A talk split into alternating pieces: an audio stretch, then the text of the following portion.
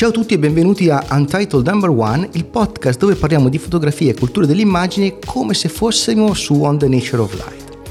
Se siete qui per la prima volta vi consiglio caldamente di andare a cercare il sito onthenaturelight.com e trovate comunque il link in descrizione perché lì avrete un quadro completo di tutto questo progetto con tutti gli strumenti di ascolto e tutto quello che vi può servire.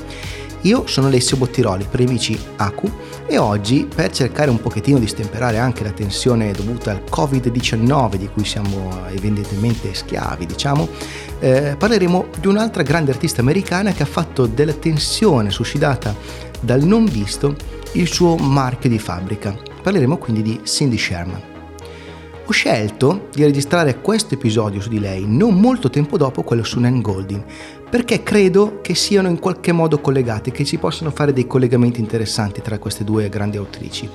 E quindi vi dico, se non l'avete mai ascoltato, provate ad ascoltare anche l'episodio su Nan Golding che trovate nell'elenco di riproduzione o comunque mi, eh, mi pare fosse l'episodio 8, vi metto comunque il link in descrizione.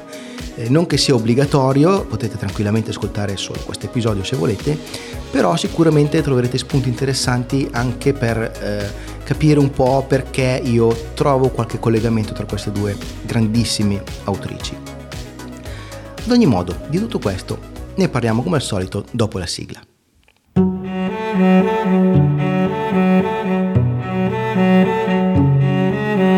On the Nature of Light, un podcast di e sulla fotografia con Aku.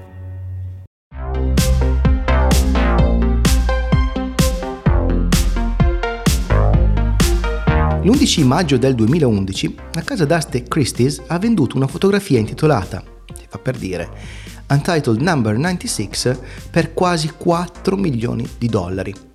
Per la precisione erano 3.895.500 dollari, poi va a capire sti 500.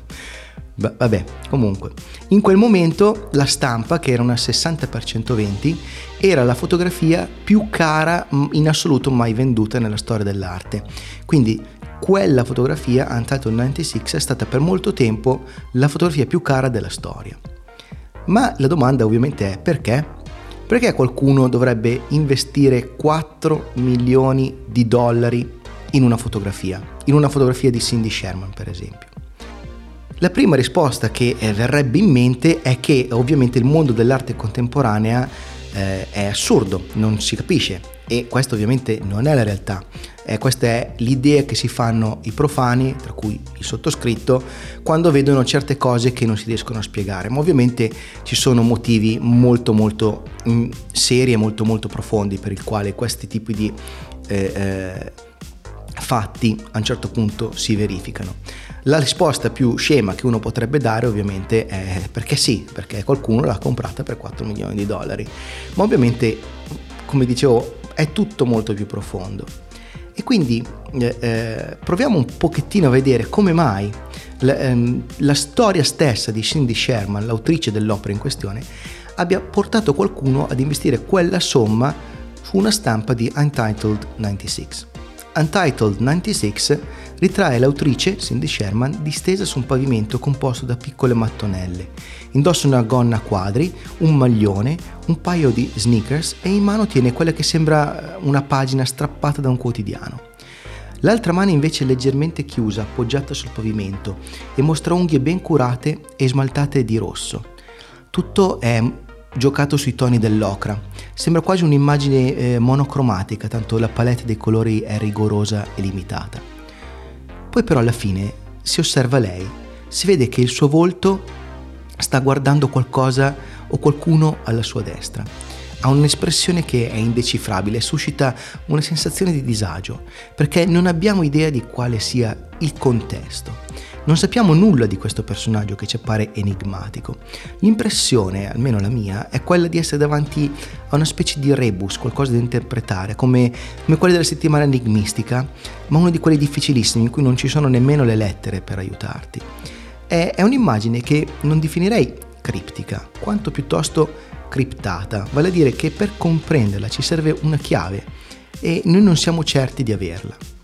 Untitled 96 è l'esatta rappresentazione di tutta l'opera di Cindy Sherman, un artista che ha dedicato la sua intera carriera a raccontare le storie che hanno in testa i suoi spettatori. È una dote incredibile che rasenta secondo me quasi il miracoloso. E anche lei ovviamente, manco a dirlo da lontano, eh, in gioventù voleva fare un'altra cosa, non voleva fare la fotografa, voleva fare la pittrice, si è iscritta alla scuola d'arte e a un certo punto ha deciso però eh, che la passione per la fotografia aveva preso ormai il sopravvento e quindi ha chiesto di fare il passaggio dalla scuola d'arte alla scuola di fotografia. Al che il suo preside gli ha detto tu mia cara Cindy, se non scegli una strada, se non sei decisa, finisce male, tu non troverai niente che nella tua vita che ti porterà in fondo. E così, forse prendendolo alla lettera, eh, capendo la lezione che gli stava dando quel preside poco lungimirante, eh, da allora di fatto tutte le sue opere non hanno titolo e sono numerate progressivamente. Da qui il non titolo, diciamo, di Untitled 96 e poi ovviamente la sua opera eh, è comunque suddivisa in varie serie o fasi. Alcune di queste catalogazioni diciamo provengono dalla stessa Sherman, altre sono state inventate di sana pianta dalla critica e così poi ci, alla fine ci troviamo con eh, tassonomie eh, come eh, il Society Portraits, le Sex Pictures, la Clown Series, la Centerfold Series, della quale appunto fa parte anche Untitled 96. Poi alcune di queste serie sono anche sovrapponibili, quindi ci sono alcune foto che fanno parte di due serie e così via. Insomma, è un mondo complesso quello di Cindy Sherman. Però in tutto questo ci sono due costanti fondamentali che da sole rendono l'opera della Sherman mastodontica e fondamentale. La protagonista della storia è sempre un personaggio interpretato da lei stessa e il fulcro della storia è sempre qualcosa che non sta all'interno del fotogramma parliamo di centinaia e centinaia di autoritratti pur senza esserlo fino in fondo. Perché nessuna delle immagini è veramente rappresentata Cindy, la fotografa. In ognuna delle fotografie eh, è rappresentata Cindy l'attrice, che lavora per Cindy la regista e Cindy la sceneggiatrice. Quindi altro che personalità multiple, qui siamo di fronte proprio a un caso in cui qualcuno riesce a dirigere se stesso come se fosse proprio un'altra persona. Cioè la, la, capacità della Sherman di uscire dal proprio ruolo di autore per interpretarne un altro è proprio simile a quella che dimostrano per esempio alcuni giocatori di ruolo, quelli molto bravi, quelli molto esperti, perché dimostra un misto di capacità di medesimazione e di direzione esterna, quindi si medesima nel personaggio ma contemporaneamente si autodirige e insieme queste due cose un, hanno generato un corpus eh, fotografico artistico eh, assolutamente inimitabile. E non solo, perché questa, questo, questo, dualismo ha anche generato quella che è la, la, la cifra stilistica principale eh, del, del suo lavoro, vale a dire quel senso di interpretazione da parte dello spettatore che lo pervade in ogni singola opera, in ogni unità. Parliamo ad esempio, esempio, della, della, prima e forse più famosa serie di Cindy Sherman, Untitled Film Stills, fotogrammi eh, di film senza titolo, diciamo. Già il titolo ovviamente dice tutto. No. Eh, questa serie è composta da immagini ispirate a, ai noir degli anni 40 e 50, dei quali queste fotografie questi ipotetici film, eh, queste, queste, fotografie sarebbero dei fotogrammi estratti da questi ipotetici film noir degli anni 40-50, diciamo.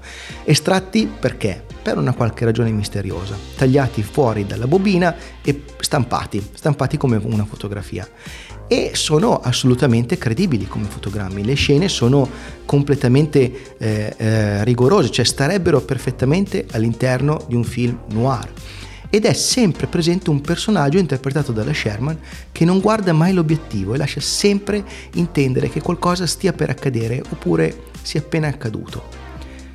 Alcuni definiscono questo lasciare intendere che qualcosa stia per accadere come suspense, ma io almeno su questo non sono d'accordo, almeno con la definizione. Chiaro che è una semplificazione che può aiutare, ma è, è, fin troppo semplificata perché per esempio Hitchcock mh, sulla suspense ha costruito tutta la sua carriera, ovviamente lo sappiamo tutti, e come lui molti altri registi del noir, però quella cosa lì, la suspense, è eh, la tensione che si crea quando noi spettatori, noi spettatori, sappiamo che qualcosa sta per succedere e sappiamo anche cosa più o meno sta per succedere, almeno possiamo dedurlo dal, dal contesto, possiamo immaginarlo. Mentre il protagonista della scena eh, invece non ne ha idea, quindi noi vediamo l'assassino avanzare con il pugnale mentre la protagonista sta facendo la doccia completamente ignara di tutto, oppure eh, eh vediamo un uomo in un campo di grano sterminato eh, mentre da lontano un aereo si sta avvicinando, una, un biplano si sta avvicinando a bassissima quota, ci chiediamo, mm, qui qualcosa non funziona, il protagonista ancora non lo sa, però gli starà per succedere qualcosa. È quello il meccanismo della suspense. Quindi il regista, i registi costruiscono la suspense facendo vedere a noi spettatori qualcosa che i protagonisti dentro la storia invece non vedono. Cioè a livello diegetico il protagonista non ha idea che qualcosa gli sta per succedere, invece noi che siamo spettatori lo sappiamo. Ok? Eh, e ovviamente è un lavoro difficilissimo, cioè non è semplice creare suspense, ma è proprio l'esatto opposto di quello che fa Cindy Sherman, cioè nelle sue opere noi in realtà siamo ignari di quello che succede attorno al fotogramma. La protagonista ha la possibilità di vedere tutto quello che per noi è, è completamente precluso e per questo a mio avviso si tratta proprio dell'esatto opposto della suspense. E eh, purtroppo, diciamo, io non ho proprio idea, non saprei come chiamare questa sensazione che mi rimane sempre sulla punta della lingua. È una sensazione a cui io non riesco a dare un nome e questa cosa mi crea ulteriore tensione. Per esempio, facciamo un altro esempio, una fotografia che può generare suspense è eh, per esempio la celeberrima fotografia Il bambino nell'avvoltoio del povero Kevin Carter di cui noi sappiamo che cosa sta per succedere, almeno lo intuiamo, c'è questo avvoltoio che sta per banchettare sul corpo di questo bambino denutrito. Vorremmo fare qualcosa per evitarlo. La suspense è quella cosa che ci porta a gridare voltati al personaggio alle cui spalle incombe un'ombra minacciosa. Mentre nelle fotografie di Cindy Sherman la sensazione è che sia il personaggio immobilizzato nel fotogramma a, a gridarci di voltarci, a dirci accorgiti che qualcosa sta succedendo.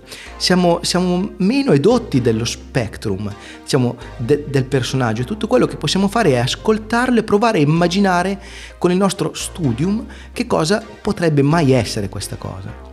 Si tratta dell'apoteosi dell'arte di escludere Sembra che ad ogni puntata eh, di questo podcast alla fine io giunga sempre alla stessa conclusione, vale a dire che in fotografia quello che scegliamo di escludere dalle immagini ha la stessa importanza di quello che scegliamo di includervi. Eh, e però ovviamente se ogni volta eh, questo leitmotiv eh, esce prepotente, alla fine un motivo evidentemente ci sarà, qualche cosa vorrà pur dire. E in questo, in questo, caso, per esempio, la scelta di Cindy Sherman di non dirci tutto le permette di diventare il master di un gioco di ruolo, per tornare alla, meta, alla, alla metafora, alla, al paragone di prima. Ci dà alcuni elementi su quali noi dobbiamo basare la nostra ricostruzione della storia. Dobbiamo fare il reverse engineering del suo racconto e così facendo, in mancanza di una pagina con tutte le soluzioni, in mancanza di specifiche, ognuno di noi indovina la storia che preferisce oppure che si merita. E, e non c'è modo di vincere perché ogni storia è, è assolutamente valida. Cindy Sherman è stata in grado di raccontare le nostre storie, di, postare, di portare fuori quelle che sono le nostre paure, le nostre ossessioni, le nostre idiosincrasie di, di spettatori, semplicemente ponendoci davanti a degli enigmi. Leggere le immagini della Sherman è come eh, partecipare ad una caccia al tesoro, se mi passate anche, ancora quest'altro paragone. Scopriamo indizi, segni, premonizioni e ci domandiamo cosa farne per, per, poterne, per poter risolvere quel senso di minaccia incombente che ci pervade sempre e, e, e ci pervade sempre di più man mano che scendiamo nei dettagli di queste immagini straordinarie. Torniamo ancora a Untitled 96.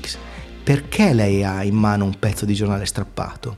La sua espressione è di paura o di rilassamento? Perché la posizione della sua gamba destra sembra così naturale, come quella di un cadavere buttato a terra, mentre la sua mano sinistra sembra così viva e delicatamente appoggiata al pavimento? Che cosa sta attendendo questa persona? Il suo amante? Il suo carnefice? Chiunque guardi Untitled 96 può leggerci qualcosa di diverso a seconda di chi questo chiunque sia. Sherman con il suo lavoro, ripetuto n volte allo sfinimento, in modo sempre diverso e sempre uguale, vuole ottenere esattamente questo, vuole dare allo spettatore la possibilità di riflettere su quello che è, togliendo le certezze dell'ovvietà e lasciandolo in balia di se stesso e di quella sensazione fastidiosa che qualcosa non sia al posto giusto. Siete mai tornati a casa avendo la sensazione che qualcosa fosse fuori posto, che mancasse qualcosa, che ci fosse qualcosa in più? Non è una sensazione normale, ma ci permette istantaneamente di aguzzare la vista, di aprire le orecchie, entrare in modalità investigatore, di, di essere pronti a reagire a qualcosa.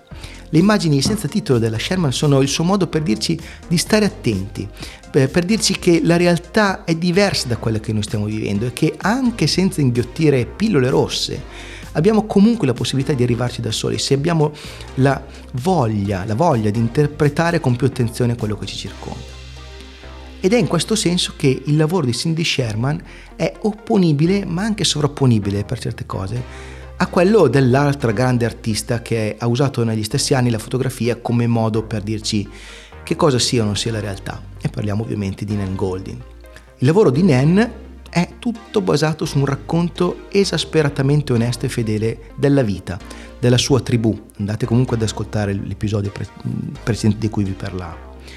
Eh, la sua è una narrazione corale di un gruppo di persone, è, è una narrazione sull'accumulo dei punti di vista, sulla volontà di rivelare una realtà che eh, lo spettatore probabilmente non immaginava nemmeno che esistesse. Allo stesso modo però il lavoro di Cindy Sherman è tutto incentrato sul farci sentire che qualcosa non è come lo immaginiamo, ma a differenza di Nan Goldin, Cindy ce lo fa capire eh, con degli accenni, togliendo del tutto la verità oggettiva, eliminando la presa diretta, rubando tecniche proprie del cinema e proiettandosi dentro una fiction di importanza vitale. Sono due esempi eh, opposti di utilizzo del linguaggio fotografico, nulla di più lontano l'uno dall'altro si direbbe, eppure così vicini nel descrivere la stessa cosa. Fiction e non fiction. La fotografia è una lingua che può essere usata in tanti modi diversi, come l'italiano, come l'inglese, come anche la musica. Che grande potenza questa cosa, chiamata fotografia, vero? Quale, quale migliore risposta a chi chiede se la fotografia sia arte? L'italiano è arte, l'inglese è arte? L'inglese in sé no, no, ma se sai Raymond Carver e scrive cattedrale, allora lo può diventare. Quindi Cindy Sherman è come Carver e che cosa fa delle sue opere materiale artistico da milioni di dollari? E se devo dare una risposta a questa domanda difficilissima, credo che dipenda dal fatto che lei abbia avuto una incrollabile costanza nell'usare se stessa come strumento di una monastica dedizione verso un fine espressivo ben determinato. Uniamoci anche che la sua opera non è casuale, non è frutto dell'estro di un momento, ma è frutto di un preciso intento e infine non ultima, mettiamo anche sul piatto la constatazione di come abbia messo in pratica quello che alcuni oggigiorno chiamano incessantismo, vale a dire la capacità di non smettere mai di portare avanti qualcosa in cui si crede, nonostante qualunque cosa capiti intorno. Ecco che tutte queste caratteristiche messe insieme fanno della vita di Cindy Sherman una vera e propria performance artistica di lunghissima durata non diversa dagli happening di Gina Pane, per esempio, per dirne una. E, e, quindi è assolutamente degna di stare al pari dei grandissimi artisti del XX e anche del XXI secolo.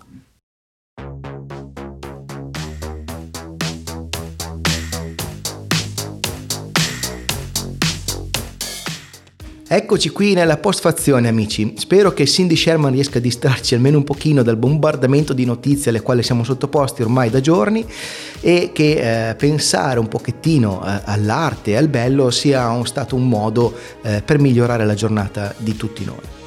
Se vi piace quello che stiamo facendo qui insieme su On the Nature of Light, avete un po' di cose che potreste prendere in considerazione di fare per dare una mano a rendere il podcast sempre migliore per tutti.